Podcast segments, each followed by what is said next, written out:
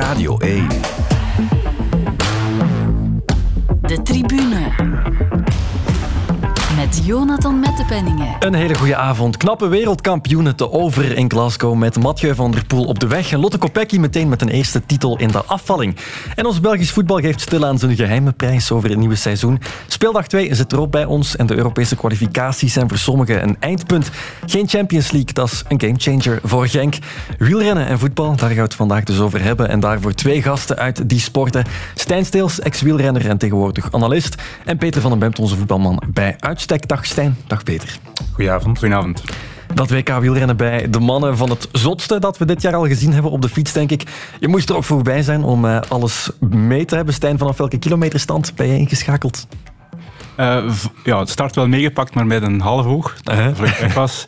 En dan vanaf dat de koers stil lag, heb ik uh, mij natuurlijk gezet in de zetel en mij vol bewondering liggen kijken naar al die fantastische prestaties. Ja, met dat protest kreeg je automatisch een uurtje pauze. Peter, jij bent op zondagmiddag natuurlijk druk bezet met voetbal. Heb jij ja. een beetje kunnen kijken misschien? Jawel, ik heb uh, in de perszaal gekeken op mijn iPad uh, tot uh, een uur of één zo ongeveer. -huh. Dan heb ik veel niet gekeken, want we waren er vastgekleefd aan het...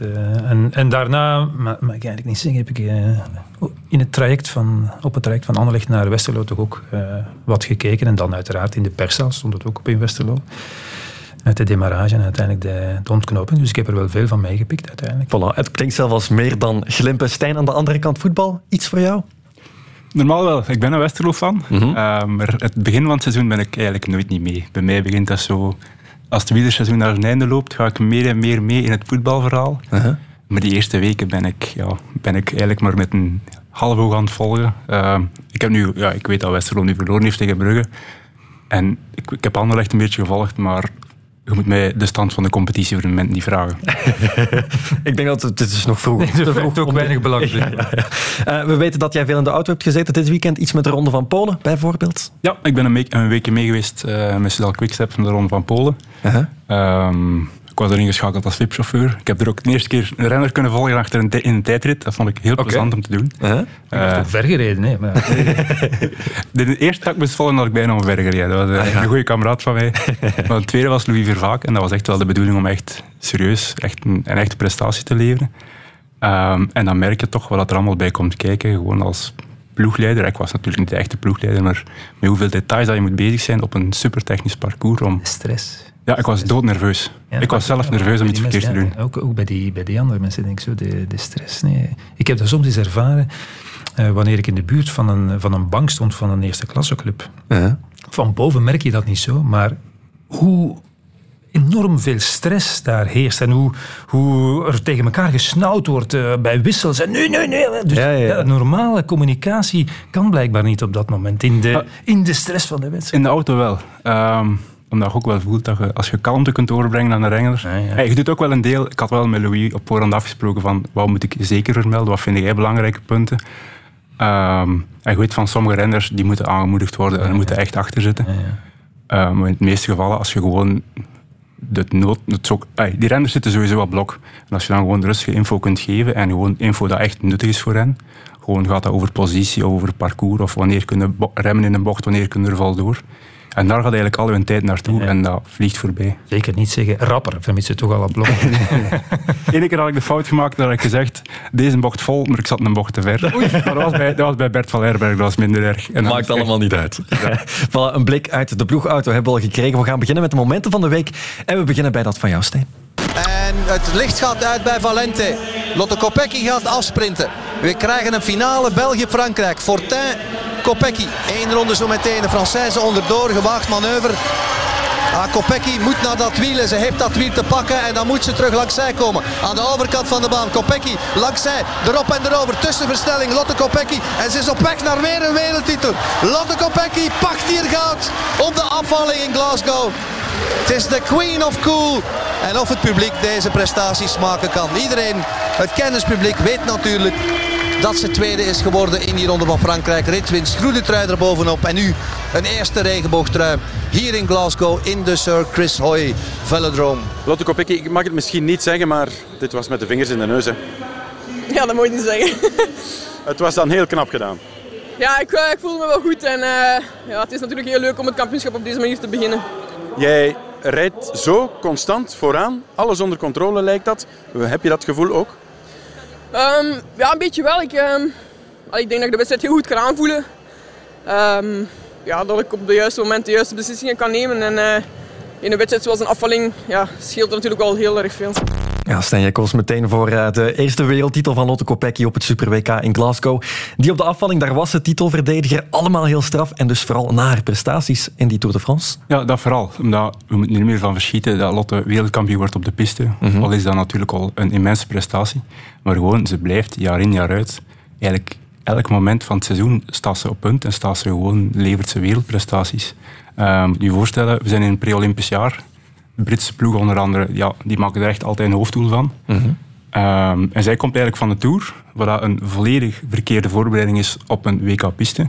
Ehm, ze heeft daar, terwijl zij Tourmalet aan het oprijden is, in de Cols, Klein Verzet, zijn al haar concurrenten bezig op trainen om op 10 minuten tijd op een gigantisch verzet maximale snelheid te halen. Mhm. En zij komt op die piste en ze domineert gewoon de hele afvalling. Ze rijdt dat zo, je ziet dat ze zoveel overschot heeft. Ze laat gaten op de juiste moment, ze vangt al haar concurrenten op. En het is alsof dat de concurrentie niet bestaat. En ik vind dat ongelooflijk hoe dat ze al jaren aan een stuk dat topniveau kan aanhouden. Ja, met de vingers in de neus, zei Karel, dat mocht niet van, uh, van Lotte zelf. Wat weet jij over haar werkethiek om dit allemaal te blijven presteren? Ehm, ik ben ze ooit een paar jaar geleden tegengekomen. Uh, wij waren dan met toen nog uh, de Koning Quickstep. Mm -hmm. herkenning aan toen van Omloop Nieuwsblad. En wij keren terug, het was redelijk aan het regenen. En dan kwamen we Lotte tegen achter een brommer, gewoon vol aan het trainen. En dan dachten we van oké, ehm, met Jolien Door in de tijd ook, daar heb ik ook vroeger, heb ik eigenlijk mijn jeugd mee doorgebracht qua training en stages. En dat was ook zo'n trainingsbeest. Mhm. En met Lotte was het de volgende vrouw waarbij ik dat zag. Waar je gewoon zegt van kijk, dat zijn echt topatletes, alles moet wijken voor die sport. Ehm, en je ziet, dat, dat werpt ook zijn vruchten af. Dat is gewoon ja, dat is gewoon een voorbeeldatlete. Anders kunnen ook niet het ritme aanhouden dat zij aanhoudt. Mhm. Eh, en het is alleen te hopen dat ze, ja, kijk, volgens mij rust die zelden of nooit.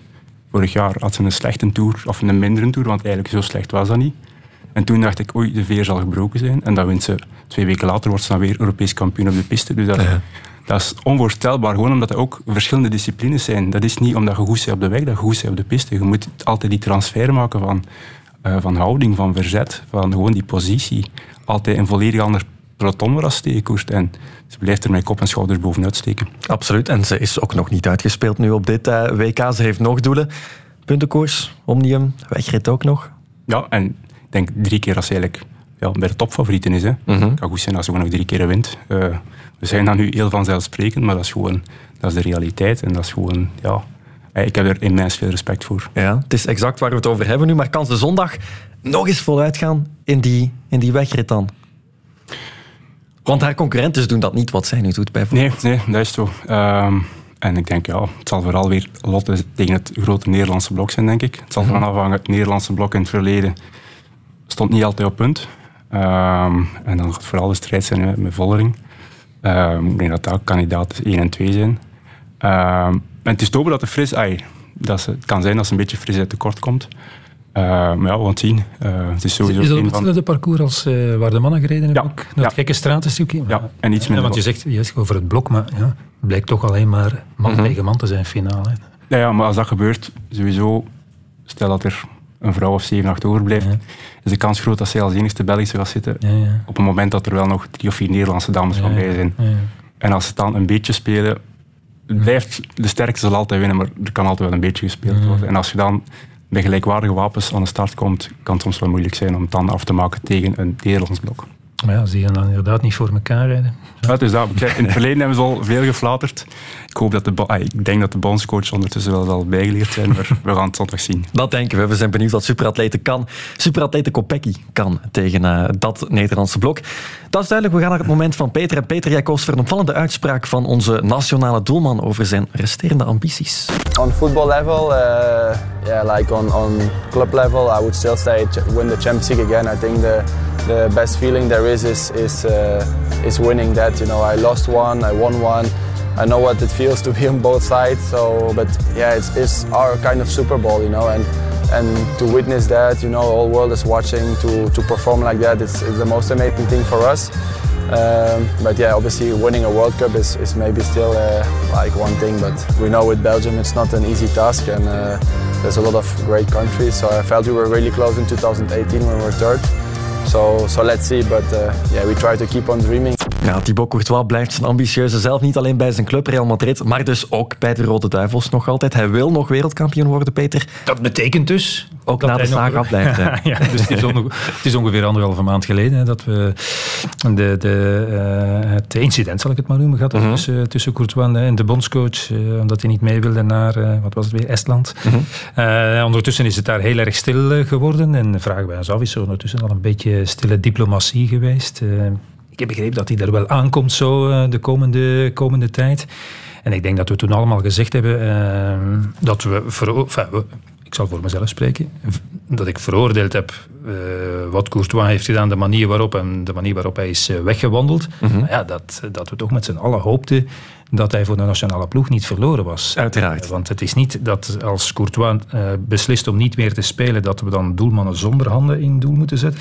Maar, en dat zijn ook goede keepers, maar een Thibaut Courtois is daar natuurlijk niet bij. Mm Courtois zal in een, in een cruciale wedstrijd, ergens in de kwartfinale van een groot toernooi, toch een bal pakken die behalve Courtois nog maar weinig kunnen pakken in, uh, in een wedstrijd. En dus, dus uh, vermits hij dat op die manier uitspreekt, en dan de, de, de tijd zal misschien de zeden wel een beetje verzacht hebben, uh, denk ik dan, tenzij hij er niet over heeft nagedacht, dat hij in principe wel van plan is om, om straks weer gewoon aan te sluiten bij de nationale ploeg. Dus ja. ik vond dat uh, goed nieuws. Absoluut. Uh, het klinkt als een groot statement. Het is bijzondere timing voor velen misschien. Het is een interview ja. met het Canadese TLN TV, niet met een Belgische krant of zo. Nee, maar die de context van, misschien ook niet zo goed kent. Ja, het was naar, ja, het was naar aanleiding van de voorstelling van zijn, ja. van zijn racing, racing team. Hè.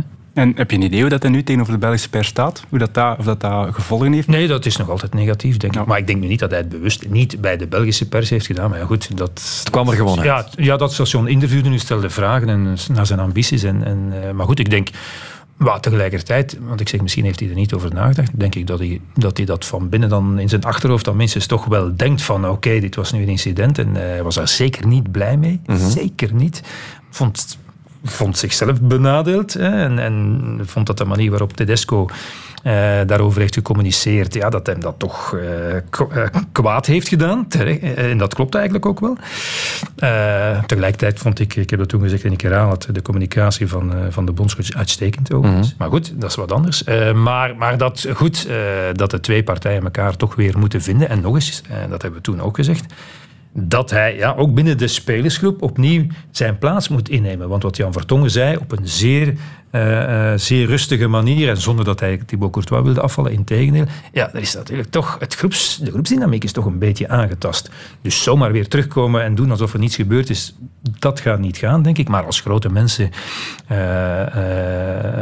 niet meer heet gebakerd zijn en rond de tafel gaan zitten en allebei een oplossing willen, ja, dan lijkt me dat tegelijkertijd ook niet zo moeilijk in deze. En er is nog een mooie maand om er overheen te laten gaan. Dus zou ik zeggen praten maar en dan uh, shake hands en dan kunnen we voort. Voilà, Tedesco zal ook vergevingsgezind zijn. Het is niet dat de kapiteinsband daarom naar Courtois zal gaan. Uh, nee, uh, maar, maar, goed, ze hebben zich daar op het gemediatiseerde huwelijksfeest heel vrolijk over gemaakt. Ja. Dus een zware affaire zal het dan ook niet zijn als je er zo grappig over kan doen natuurlijk. Denk ik dan maar binnen de familie. Dus nee, dat denk ik zeker niet. dat, dat, dat zou wel heel erg straf zijn dat hij ineens dan, dan aanvoerder wordt. Ik, ik, zonder dat ik er uh, mij over geïnformeerd heb, kan ik mij niet voorstellen dat de spelersgroep dat een goed idee vindt. Nee, maar hij komt dus wel terug. Hij blijft ambitieus. Dat is een goed teken. WK 2026. Dat is het grootste, het laatste doel voor Courtois. Misschien even al eens rekening genomen. Groeimarges van de spelers die hier aankomen, anderen die aftakelen. Mag België ambitieus zijn dan? Ik denk niet dat België uh, met wat nu voorhanden is uh, wereldkampioen kan worden. Dat denk ik niet. Nee. Of, of, of Europees kampioen ook niet. Maar ik zal er meteen bij zeggen en, dat, en ik geef altijd het voorbeeld, uh, voorbeeld van Portugal in 2016. Portugal heeft uh, verschillende toernooien uh, afgewerkt met een veel betere ploeg. ik denk aan 2004, ik denk aan 2006. Een, een, veel betere ploeg dan die die uiteindelijk toch Europees kampioen geworden is in 2016. -huh. En al die andere jaren... met de gouden generatie, zoals die ook werd genoemd, van Portugal, is het niet gelukt en in 2016 wel. Dus het kan best zijn dat België straks als outsider volgend jaar naar het Europees kampioenschap gaat, wat zo zal zijn. Mm -hmm. en, en dan ineens iedereen verrast. Maar Ik denk dat nu niet. Nee. Maar goed, ik hou even een slag om de arm, dat is altijd gemakkelijk. Voilà, en wij houden van een verrassingseffect. En we zijn benieuwd op welke manier eh, Thibaut Courtois opnieuw geïntegreerd zal worden bij het nationale ploeg en tot welke resultaten dat kan leiden. De tribune. Radio 1. En dan zijn we klaar om de wereldtitel van Mathieu van der Poel nog eens te herbeleven. Beginnen doen we natuurlijk met het WK in Glasgow. Christophe van der Goor, goedemiddag. Hey Steffi. Jij zit aan de finish de koers te volgen, maar veel moet je niet volgen. Al een tijdje. Het ligt al even stil, hè? Ja, de collega's lieten ons weten dat het om vier demonstranten gaat. Ja, en dan hebben we toch bijna een uur stilgestaan. Oh, I wish I was in Glasgow. Het is uh, het gashendeltje opendraaien hier. Amai. Betjo? Amai. Wat is daar allemaal de bedoeling van? We hebben dat à la Philippe zien doen. Betjo, dat zijn toch allemaal namen die, die sterren hebben gekregen, die, die denken wereldkampioen te kunnen worden. Hoe moeilijk is het, dit parcours? Ja, het is echt uh, volgens mij heel zwaar onderschat. Uh, het is lood, loodzwaar.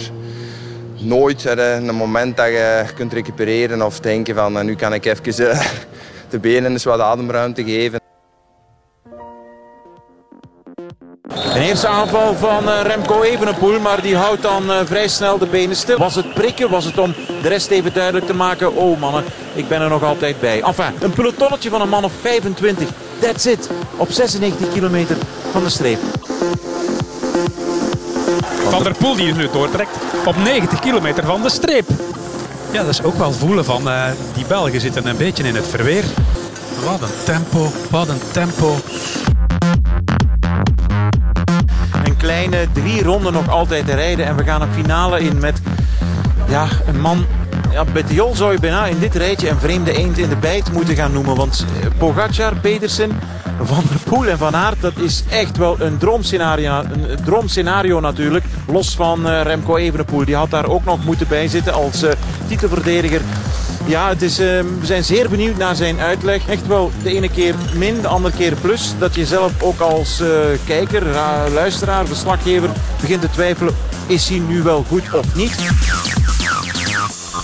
Wout, ligt hier de kans van je leven om wereldkampioen te worden? Ja, absoluut. kunnen. absoluut. Hier Van der Poel. Van der Poel komt nu wel al met de reactie. En Van Aert die glijdt mee.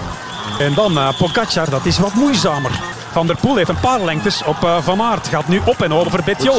En hij moet zich zetten. Wout van Aert. Van der Poel is op dit moment alleen nog 22 kilometer. Ja, je moet gewoon bejubelen wat mooi is. Um, alles klopt aan hem. En wanneer hij dan zo eens met die bovenlip doet, dan weet je, oké, okay, de stier is klaar om hier weer een hoofdvogel te gaan uh, afschieten. Het enige wat hem niet mag overkomen is een Harrogate scenario. Ja, een hongerklop, ja. Zelfs de... Oh, hij valt! Hij hij glijdt uit in een bocht naar rechts. Snel weer die fiets op. En uh, zijn schoen is kapot. Ja, dat is altijd het risico met Van der Poel. Hè. Maar altijd zo Hier die bocht. Altijd zo gretig. Hij is de eerste renner ooit die Milan Sanremo, Parijs-Roubaix en wereldkampioen wordt in één en hetzelfde jaar. Hij balt de vuist en hij beseft het. Ik heb hier een geweldige streep getrokken achter mijn palmares. Mathieu van der Poel, world champion 2023 in Glasgow na iets meer dan zes uur. Wat een palmares. It uh, almost completes uh, my career in my opinion. So yeah, for me it's uh, maybe the biggest victory on the road and I cannot imagine yet riding in the rainbows for a year. Ja, tranen van geluk en grote uitspraken achteraf. Mathieu van der Poel noemt dit zijn mooiste overwinning op de weg. En er zijn genoeg argumenten om te bedenken waarom hij die titel zou geven, Stijn. Ja, fantastische koers gereden. Hè. Mhm. Um, ik denk dat al lang... Allee, ik versta niet goed waarom iedereen op voorhand, of sommige mensen spraken van dat het een sprint kon zijn, want dat parcours, gewoon als je er één keer naar keek, dat was gewoon ontzettend lastig. Um, en dat weten alleen renners die eigenlijk podiumkandidaat zijn in Ronde van Vlaanderen of een leuk Bastenaken-Luik. Wat wil zeggen dat ze echt de motor hebben om zo lang mee te gaan op zo'n lastig parcours. Die maakt de kans op de wereldtitel. Mm -hmm. um, en als je dan het podium bekijkt, gewoon, dat is, mooier kan je het eigenlijk niet hebben. Um, ja, ik, ja, het was gewoon genieten van start tot finish. En ik denk, ja, dat gaat een koers zijn dat iedereen zich, zich gaat herinneren tot het einde van zijn leven. Want dat gewoon de zwaarste koers van hun leven geweest zijn. Absoluut. En voor Van der Poel is niet zijn eerste wereldtitel natuurlijk wel degene waar hij het langst op heeft moeten wachten. Dat het ooit ging gebeuren, dat had iedereen verwacht. Maar het zorgt wel voor extra druk. Ja, en het blijft wel moeilijk. Hè? Als je ziet, van Wout verwacht ook bijna elk jaar dat hij wereldkampioen gaat worden. Uh, Pogacar is ook nog nooit niet wereldkampioen geweest. Hey, je moet ze maar pakken. Hè. Er zijn, hey, er zijn, je hebt die bepaald aantal renners van absoluut topniveau en die verdelen het eigenlijk onder, onder hun. Zelfs Eddie Merckx is toch maar drie keer, twee keer of drie keer geweest. Ja, ja. Terwijl hij alle andere koersen... Uh, Roger de Vlaming nooit. Ja, ja maar... Voilà, ja, sta je, maar dus, je, moet, je moet het maar, je moet het maar winnen. Hè. Um, en ik denk dat gaat ook weer een last zijn dat van zijn schouders valt. Wel, ja, je hebt de trui binnen. Hè. Je hebt al veel wereld in, in andere disciplines, maar WK op de weg is toch wel ja, het mooiste dat je kan behalen. Ja, en hoe hij omging met die druk onderschrijft bijvoorbeeld waarom hij pas echt ging op 22 kilometer van de streep. Ja, maar dat is, ja, ik denk, hij heeft, heeft veel aangevallen. Ik denk zijn eerste poging dat hij op 90 kilometer vandaan komt. Mm -hmm. um, dat gaat er gewoon over. Je zit op een bepaald moment zit eigenlijk met stervende zwanen bij van spreken. Je weet dat je met de beste renners overschiet. En dan gaat er gewoon over wie zijn batterij is nog het grootst om ja, leeg te knallen op die laatste klim. Um, en dat is een specialiteit van Van der Poel. En uh, op zo'n parcours zal hij dan ook echt heel moeilijk te kloppen zijn. Absoluut. Het wraakgegeven revanche na vorig jaar, dat zal ook wel gespeeld hebben, mogen we niet onderschatten, denk ik. Zijn honger naar een wereldtitel zal dit jaar misschien nog groter geweest zijn. Ja, dat kan wel. Heeft ook wel aangegeven dat dat, allee, ik denk dat dat ook wel een impact heeft. Hè. Mm -hmm. Je vorig jaar je reist af naar Australië, je bent eigenlijk ook een van de te kloppen mannen. En dan komen er eigenlijk twee ambetante kinderen, u een gans naar lastig vallen. Allee, dan is dat ook niet meer dan normaal dat je daarop reageert. Ik blijf er een onwaarschijnlijk verhaal vinden. Dat gaat er niet aan doen. Mm -hmm. Het is ook een amateur verhaal. Ik, ik, ja, inderdaad. Ik rol uit mijn zetel. Dat vind, vind ik ongelooflijk. Ja, absoluut. Ja. Um, en dan nu, ja, opkijkt, denk ik dat hij wel, ik denk dat hij in de Tour ook wel een beetje aan het twijfelen was. Um, ik ga er nog altijd vanuit dat hij dacht dat in het openingsweekend van de Tour echt ging meer over de overwinning. Um, en dat hij daarna gewoon gezegd heeft van kijk, ja, nu laten de Tour bij wijze van spreken voor wat het is. We gaan wel natuurlijk al het werk doen voor Philipsen. En dan gewoon met WK in zijn achterhoofd en dan gewoon alles of niks. En uh, dat is goed uitgedraaid. Het heeft hem extra fris kunnen houden. Van der Poel had het daarnet ook in die montage over de bingo-kaart die zijn carrière vormt. Gaan we er nog eens vlug bijhalen? was one of the biggest goals um, I had left. Um, and to win it today is uh, yeah, amazing. Um, it uh, almost completes uh, my career, in my opinion. Ja, zijn carrière bijna compleet. Hij zegt het voorzichtig, uh, Stijn. Maar dit was dat laatste megadoel. Mogen we zeggen dat zijn carrière compleet is? Er is nog een doel. Hè. Ik denk volgend jaar Parijs, de Olympische Spelen. Gaat weer een gelijkaardig parcours zijn. Dan gaan weer gewoon dezelfde mannen zijn die gaan overschieten. Um, en als je dat dan nog eens kunt meepakken, ja, dan, uh, dan moet je op pensioen. Dan, hè, want dan, dan was het bereikt dat je kunt bereiken. 29 en op pensioen kan zeker. Kan er dan nog iets bij? Want dan heb je bijvoorbeeld nog een luik Bastenaken luikronde van Lombardije. Maar net te zwaar misschien voor hem. Um, in combinatie, als hij altijd en Sanremo en Ronde van Vlaanderen en Roubaix wil rijden, zal dat moeilijk zijn. Ja. Maar mogen nooit vergeten, enkele jaren geleden um, wint hij op zaterdag na een solo van meer dan 60 kilometer uh, de koningin in, het, in de Ineco Tour toen. En daar daarna rijdt hij ook finaal in, in Luik.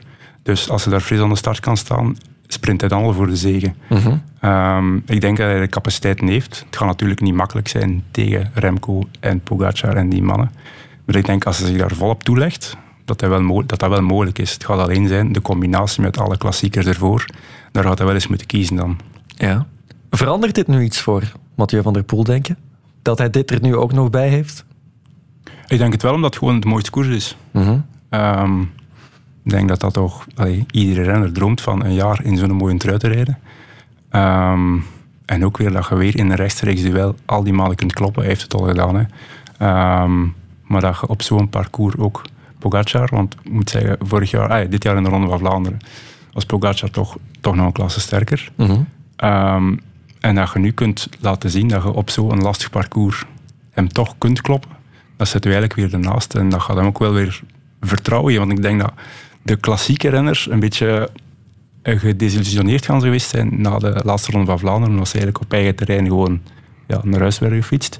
Allee, bij wijze van spreken, want mm -hmm. ja, ze hebben er allemaal fantastisch gereden. Maar, um, en als ze nu beseffen van kijk, het kan toch, we kunnen hem toch kloppen in een, in een dagskoers. Um, en dat gaat hem heel veel deugd doen. Absoluut. Ja. Heeft het uh, in het voordeel van Van der Poel gespeeld, uiteraard, dat Pogacar toch ja, min of meer uitgevrongen uit de Tour is uh, gekomen, of niet? Um, Kom mij dat dan misschien tekort om, want hij was van de drie, diegene die het, van de vier moet ik zeggen, diegene die het nog uh, flink wat moeilijkheden had om mee te gaan. ik had eigenlijk gedacht, um, ik had gedacht dat die renners die ten nu finale reden wel de finale gingen rijden. Maar ik had gedacht eigenlijk dat Pogacar en ook Remco eigenlijk naar de finale toe gingen verbeteren. Ah, ja. Maar ik zat gisteren, we kijken altijd twee k met dezelfde bende. En Tim de Klerk noemde dat heel schoon. En hij noemde dat een watt prime koers. En dat wil zeggen gewoon, iedereen heeft zijn batterij. En je hebt 20 seconden dat je in die inspanning gaat iedereen in het rood. Van eerst tot laatst moeten vol sprinten. En dan gaat het er gewoon over hoeveel extra marge hebben. En daar heeft Van der Poel dat weer voordeel op, omdat hij gewoon die is in staat om 30 seconden bij iets 1200 watt te stampen. In die inspanning doe je dat 700, stapt je 700 watt, gespaard je 500 watt. En dat heeft Pogacar heeft dat dan iets minder. Dus om duur is een batterij van Mathieu blijft meer gevuld en dat kan op het einde het verschil maken. En dat was, allee, daar had ik op voorhand minder rekening mee gehouden. Um, en ik denk dat daar meer de sterker lag dan Mathieu, dan het feit dat Pogacar uitgevrongen uit de Tour kan zijn. Want ik denk wel, als je zo'n koers kunt rijden, ja, dan zijn je nog altijd wel in uitstekende vorm. Want hij, allee, na afloop bleek hij dan toch helemaal uh, ja. Ja, ja, ja. te zijn. Dus maar dat bewijst hoe zwaar dat die koers was. Ja, ja. Dat is gewoon... Ik denk, als je dat nog niet hebt meegemaakt, zo'n wedstrijd, dat je dat niet kunt inschatten. Als je op een stadscircuit om de 200 meter vol moet optrekken en je zit vanaf positie 10 volledig op blok, wat er ook voor zorgt dat renners die achteraan zitten, die beseffen van, ik moet naar voren. Het moment dat die naar voren komen, zeggen die van, ja, ik zit nu vooraan, nu kan ik maar beter aanvallen. En dan krijg je een koers waar je gewoon drie, vier uur lang volledig op de limiet zit. En eens dat je aan de aankomst zit, ja, ik denk dat je lichaam gewoon volledig uitvalt. En dan krijg je het fenomeen dat renners gewoon bijna flauw vallen na, na de aankomst. Mm -hmm. Maar de X-factor van Mathieu van der Poel, die uh, kan dat aan. Wout van Aert, die werd, zoals we allemaal weten, en zoals het nu weer gedrukt wordt, alweer tweede en alweer na Van der Poel. Ja, ik sta niet te springen van geluk natuurlijk, maar ik ben hier, uh, ben hier gewoon tevreden mee. Er zat, uh, zat niet meer in. Uh, Mathieu was de sterkste. Ik zat, ik zat op zijn wiel. En uh, ik kon het een seconde of tien houden en toen kraakte ik. En uh, daar is hij weggereden. En, ja, ik had ook het gevoel dat de twee andere jongens bij mij ook snel begrepen dat we, dat we de plaats zo haalbaar was. Ja, de kracht van Van der Poel maakte veel duidelijk niks aan te doen. En toch, hoe denkt Van Aert over die nieuwe zilveren medaille, denk jij Stijn? Ja, dat gaat, nu, dat gaat frustrerend zijn dat het altijd net niet is. En ook altijd na andere renners. Dat is dan altijd door dezelfde geklopt worden. Dan kunnen we zeggen, ja, die renner is echt gewoon beter dan mij. Maar de ene keer is het achter Alaphilippe, de andere keer is het achter Carapaz op de spelen. Hey, het is altijd iemand anders. En dan gaat hij wel een keer zeggen van, ju, hey, het moet toch een keer gebeuren. En wat is dat dan? Heb je daar een verklaring voor? Of, uh... oh, ik denk dat ook meer gewoon de sterkte van Wout verklaart. Want hij is er wel altijd. Um, nu op dit parcours, wat gaat dat zijn? Hetzelfde als we er juist zeggen, ja, ja, over de batterij, maar ook zijn gewicht. Hij weegt nog altijd iets meer dan Mathieu. Het zijn altijd steile beklimmingen. Dus ik denk op zich dat er al een beetje vrees was. Dat hij, hij, ging, ging sowieso finale rijden, daar kun je altijd op rekenen.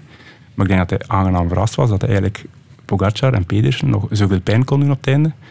Um, en waar ligt dat dan? Dat is ja, elke renner heeft een bepaalde... Bij die mannen gaat het over fracties van talent, want dat zijn zo'n superkampioenen. Maar ja, dat gaat, bij Van der Poel gaat dat dan over dat tekstje van net iets explosiever zijn en net iets beter die 20, 30 seconden inspanningen verteren. Dat zie je ook eigenlijk in de cross. Als het echt van die explosieve crossen zijn, gaat het ook altijd iets beter zijn. Um, maar ik ga er nog altijd van uit. Wout zal ooit wel die een extreem dikke vis gaat er wel een keer binnenhalen. Het kan goed zijn dat het nu al in tijdrit gaat zijn. Dus, uh. Ja, wat hij ook aangaf, het, het, was moeilijker op het WK veldrijden te verteren, want ja, daar was hij eigenlijk even goed als, uh, als Van der Poel. En niet te zich verrassen in de sprinten. Ja. Dan nu kan je zeggen, zeggen, hier wordt het wiel, allee, wordt het wiel gereden, ja. en dan moet je gewoon dan moet je gewoon verdragen. Dan, mm -hmm. Wie ze van beter moet hij in de sport kunnen aanvaarden, zo eenvoudig. Ja, het is dat. Het is dat. Dus, allee, dat gaat betand zijn, maar hij mag trots zijn. Hij heeft, allee, als je hier finale in die koers hebt, gewoon een fantastische prestatie geleverd. En ja, dan is het jammer dat je er weer naast schrijft, maar we staan wel weer op het podium tussen alle grote kampioenen. Absoluut. En hij heeft ook ammunitie gewonnen, dus om vrijdag inderdaad nog eens voluit te gaan in uh, die tijdrit. Uh, de ploegentactiek bij de Belgen, daar is altijd veel over te doen. Kritiek hoefde er nu niet te zijn, denk ik, want in de aanloop naar dat logische man tegen man gevecht werd Van Aert wel goed bijgestaan, denk ik. Ja, ik denk het wel. Uh, ik denk eigenlijk, zoals iedereen heeft echt alles gedaan wat ze kon. Ik denk alleen al het werk dat Frison gedaan heeft, dat is niet onderschat. Om alleen tegen eigenlijk, uh, ja, ze noemen dat een soort van drag race, om alleen altijd stand te houden tegen al die landen die met verse mannen komen. En jij moet eigenlijk kop houden en je moet dan ook zorgen dat de kopgroep vooraan, die wel aan het ronddraaien zijn, dat je die eigenlijk alleen binnen schot houdt. Dat is al een immense prestatie. Mm -hmm. Dan uh, de job van, uh, van Lampaard en Kampenaars is eigenlijk een heel ondankbare job.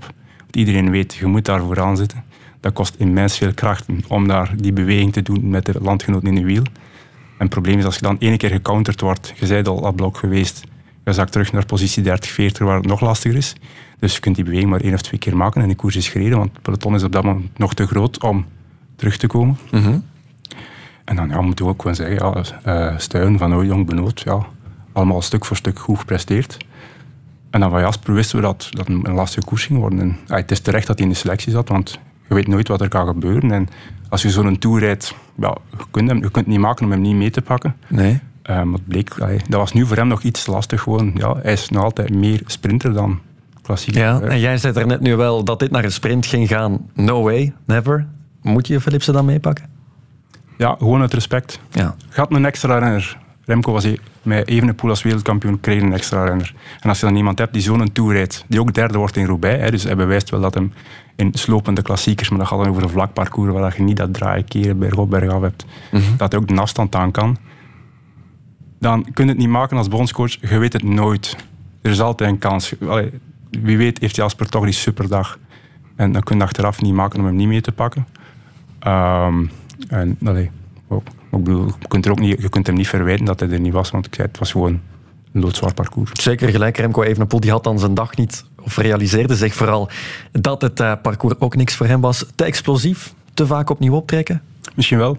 En ik denk ook wel, als er een situatie was geweest waar Remco, want hij heeft een paar keer ja, hij heeft wel vrije inspanning altijd gedaan om van achteruit terug te komen. Mm -hmm. Dat kost immens veel krachten. En hij valt dan ook wel een paar keer aan. En het kan dan goed zijn, geef hem ene keer, laat ze ene keer iets langer twijfelen.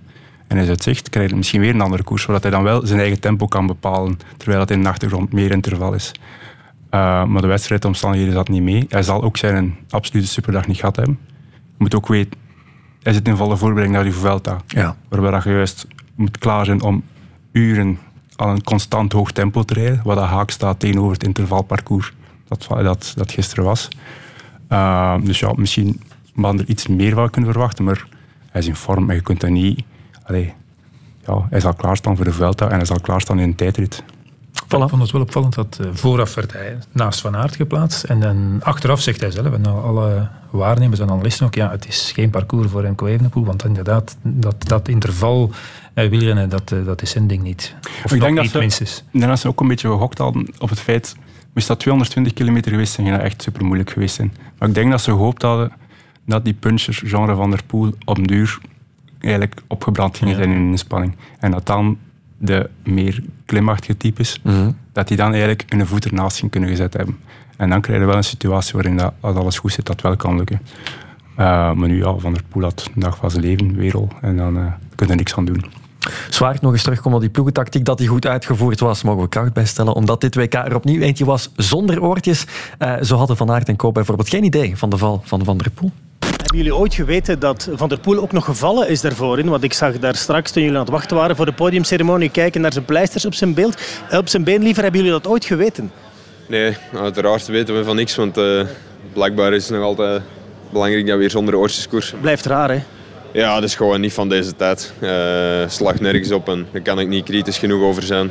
Um, ja, ook uh, het protest in het begin, waar we erop gaan worden ja, je weet van niks. We staan aan het midden van een veld. Uh, er is geen communicatie. Het is maar hopen dat er mensen iets komen zeggen. Um, ja, het slaagt nergens op dat die ene koers per jaar uh, geen communicatie mag zijn. En, uh, ja, ik denk vandaag zien we een supersterke kopgroep met allemaal favorieten. En is het een mooi eerlijk duel. Um, maar beïnvloedt soms gewoon de koers. En, we zijn gewoon professioneel mensen die gewoon zijn van met radio's te koersen. Dus het is gewoon ja, dom dat we dat op, op de belangrijkste wedstrijd van het jaar niet mogen.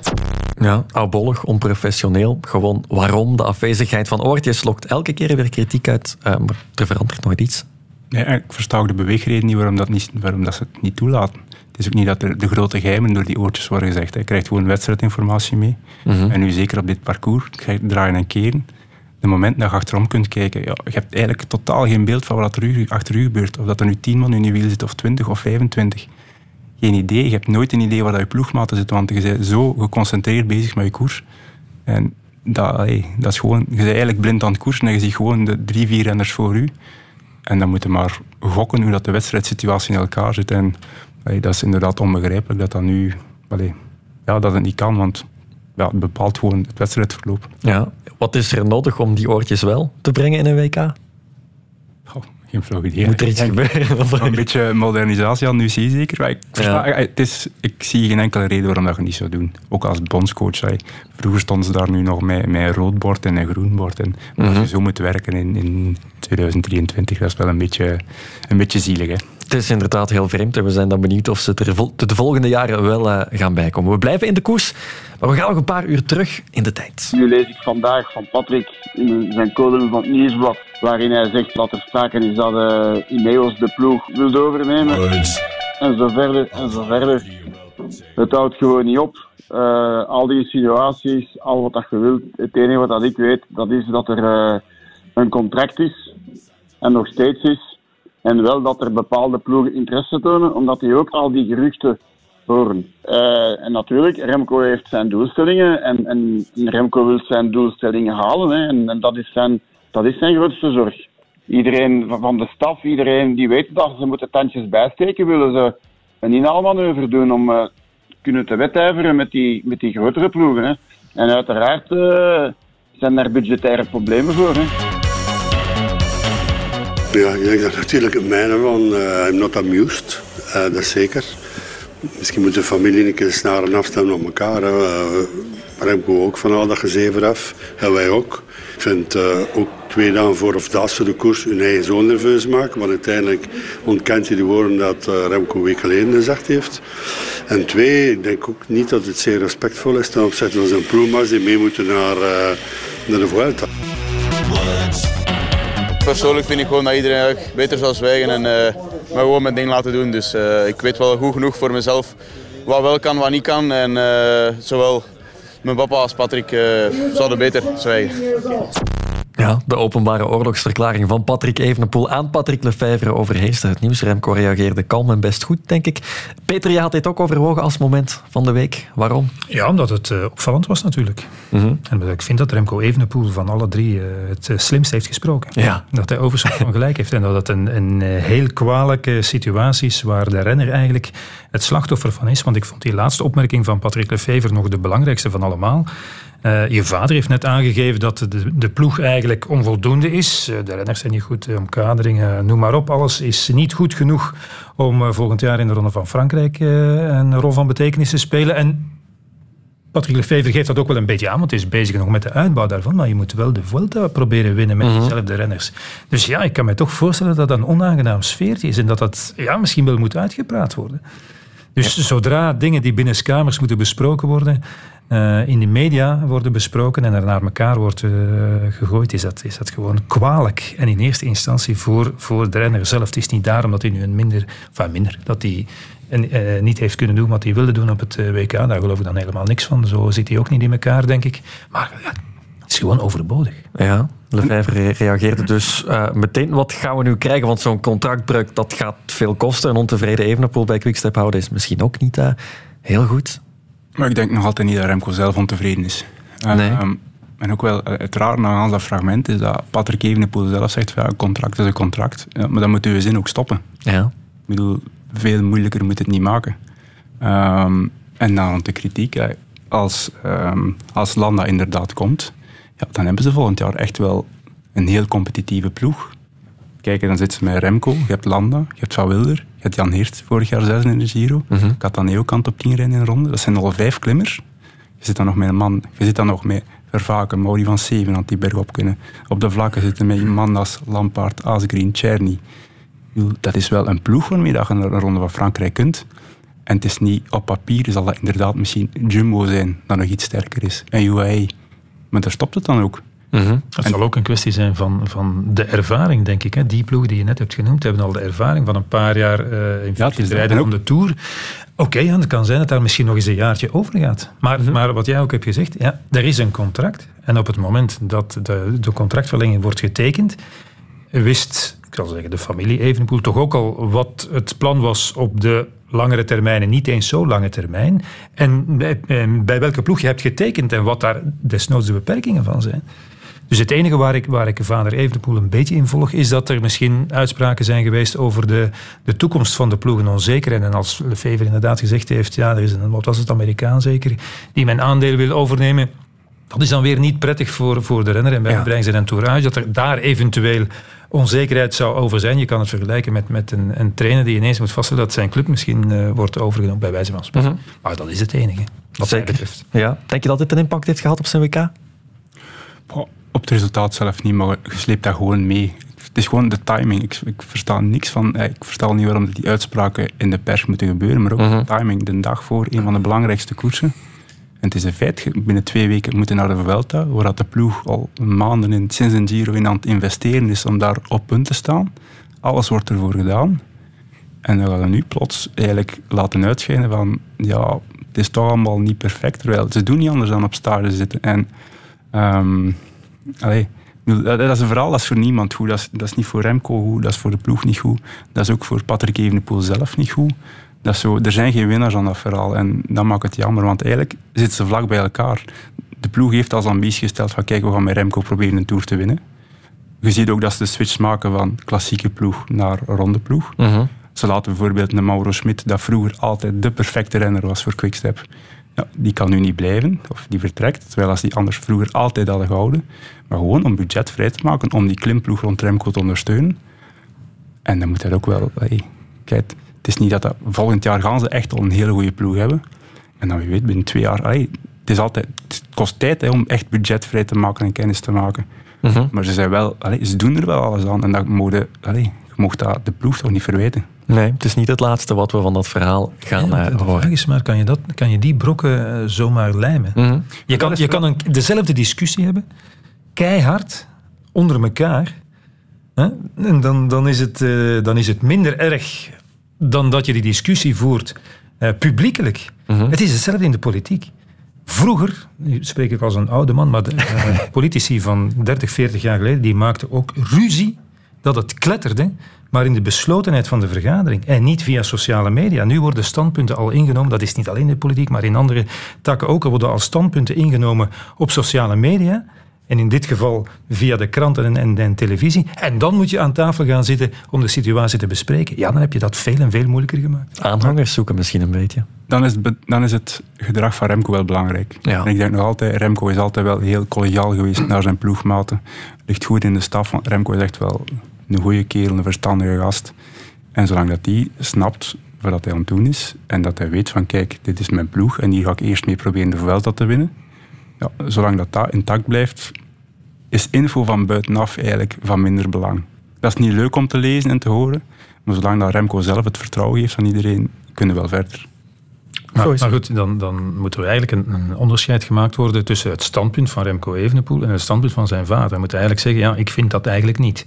Ja, maar dat moeten onderling, moet, ja, maar dat bedoel moet onderling weer gewoon samen zitten. Hè? Want ja, het einddoel, iedereen heeft hetzelfde einddoel. Ja. En die standpunten liggen niet ver van elkaar. En dat is onnozel, je moet dat niet in de media doen. Ga gewoon met drie terug samen zitten op het gemak en bespreek dat.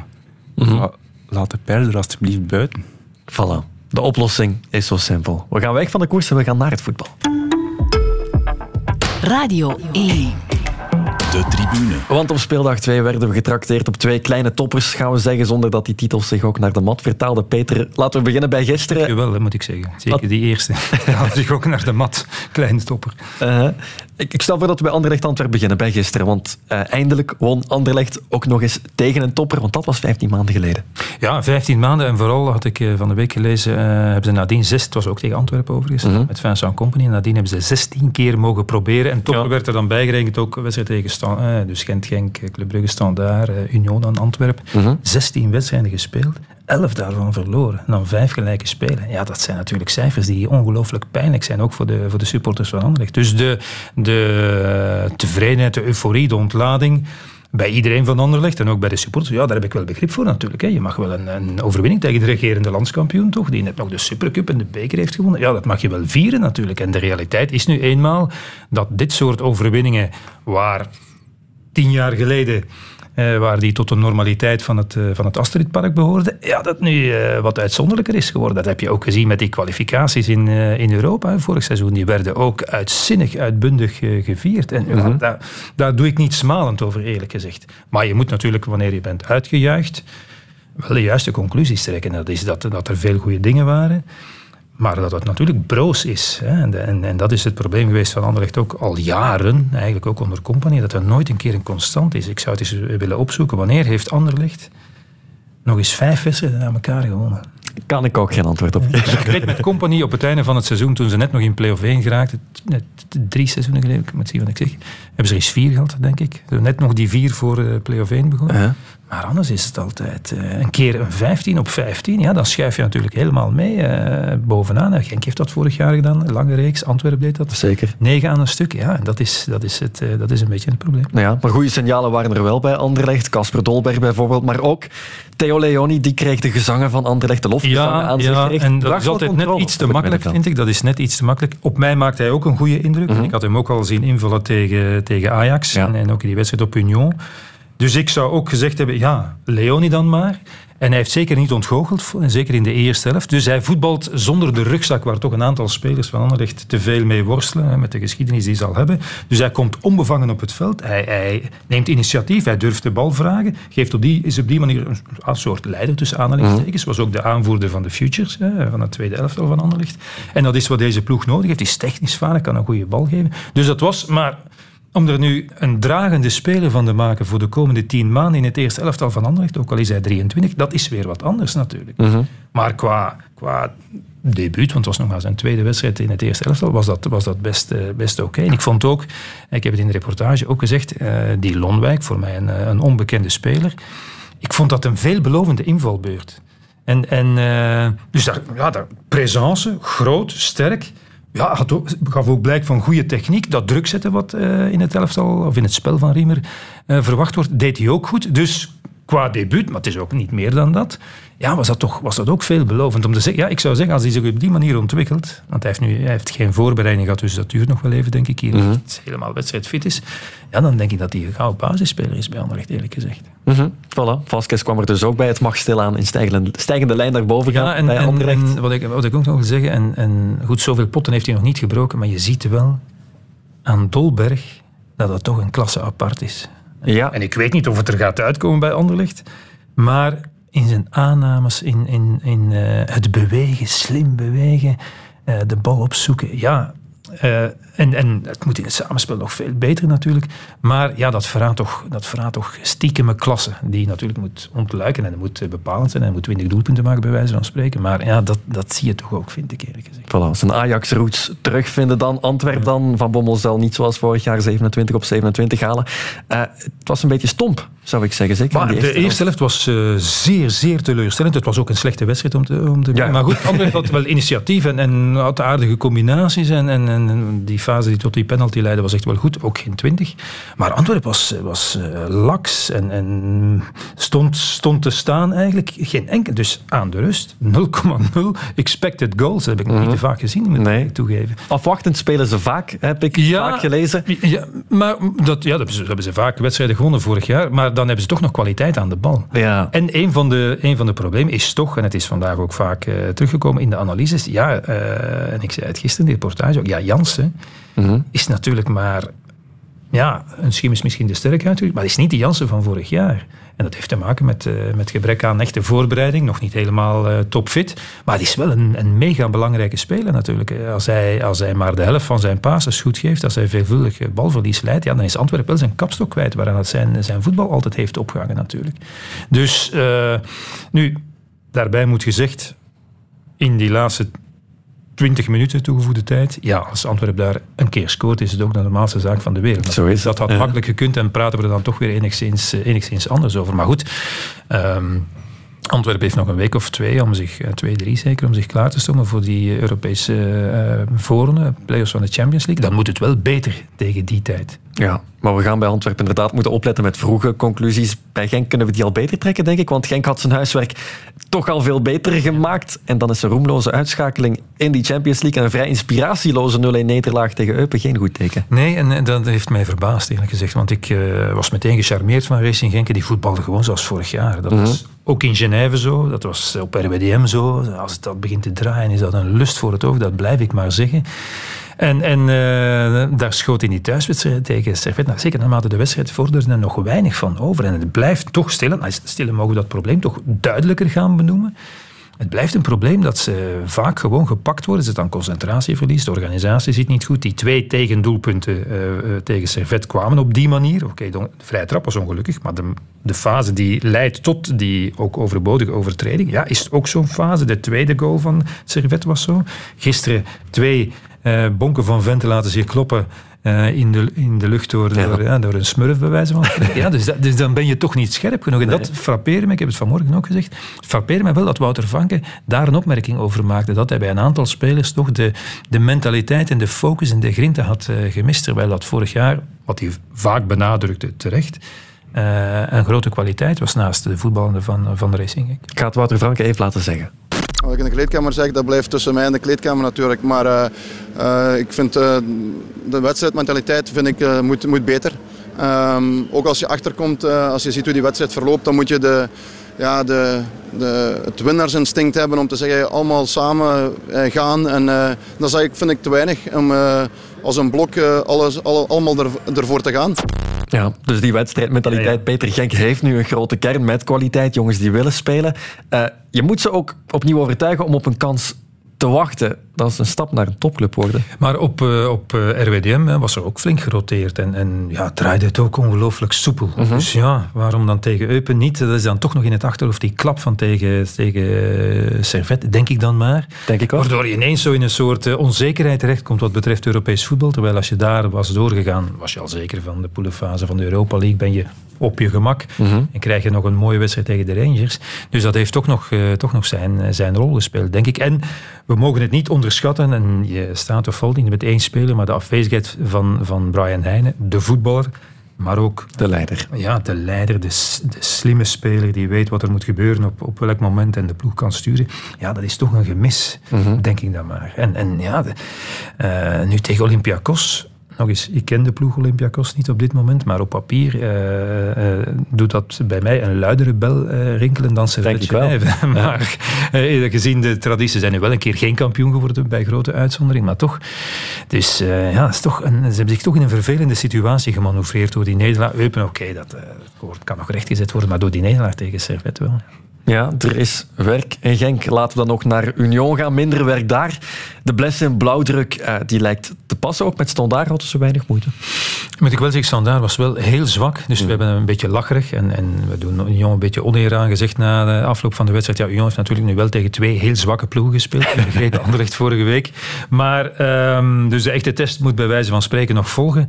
Maar ja... Um, uh, Union voetbalt eigenlijk heel snel al zoals Blessing dat graag wil. En dat is toch op een andere manier dan, dan ze gewend waren onder Gerards. Wat mm. wel een beetje een andere manier was dan onder Karel Gerards. Maar uh, ja, zoals die uh, na een beetje een moeilijke openingsfase dominant waren, kansen creëerden, alles vastzetten, staan daar eigenlijk eh, helemaal versmachten. Op geen enkel moment de kans gaven om, om te voetballen. Goed combineren met lef, met overgave. Ja, dat is... Dat is uh, ik ga niet zeggen dat Union alweer titelkandidaat is. Dat moeten we nog, nog afwachten. Misschien vertrekken nog een aantal spelers. En we gaan zien wie ze als vervanger halen voor Ayense, want dat is toch geen Boniface. Hij heeft nee, wel twee gemaakt. Oké, chapeau. Maar een Boniface is dat toch, uh, toch niet, denk ik, op de langere termijn. Maar, maar qua start is dat natuurlijk toch uh, gewoon ideaal. Ze hebben nu een, een, programma waardoor ze eigenlijk na vijf, zes wedstrijden gewoon weer met 15, 16 punten kunnen staan, als het een beetje meevalt. -hmm. Maar inderdaad, het collectief staat er weer en er is wel wat veranderd onder Blessen. Maar bijvoorbeeld Puertas en Rasmussen, hebben zich heel makkelijk ingewerkt in die ploeg. Zeker die Puertas was outstanding wat mij betreft. Was, was de man van de match. En, en dat was dan iemand die vorig jaar lang heeft moeten wachten op zijn... eh, was er al eigenlijk van de winterstop, denk ik, van het jaar voordien. Ehm, eh, lang moeten wachten op zijn kans. Je zag al wel dat hij belangrijker en belangrijker werd naarmate het eh, seizoen vorderde in de play-offs. Met zijn invalbeurten vaker ook langer. Maar ja, die, die manifesteert zich dan ook ineens als een, eh, als een uitstekende speler. Dus het lijkt wel alsof Vignon elke keer als iemand vertrekt gewoon iemand anders kan, eh, kan inzetten. En dus eh, ja, dus op dit moment zeggen we alweer chapeau. Voilà. En iemand anders moeten inzetten. Dat zal misschien in de plaats worden van Senne-Lienen. Want Ja, dat is een gerucht dat nu gaat. Hij zou zijn medische test al hebben afgelegd bij Werder Bremen. Dat is ook weer een verlies en een centraal figuur in die ploeg. Ja, want wat Line vorig jaar deed, was Nielsen, de onmisbare Nielsen, sterke man van het jaar voordien, gewoon doen vergeten. Line had zelf een heel jaar eh, aan de kant gestaan met een, eh, met een blessure.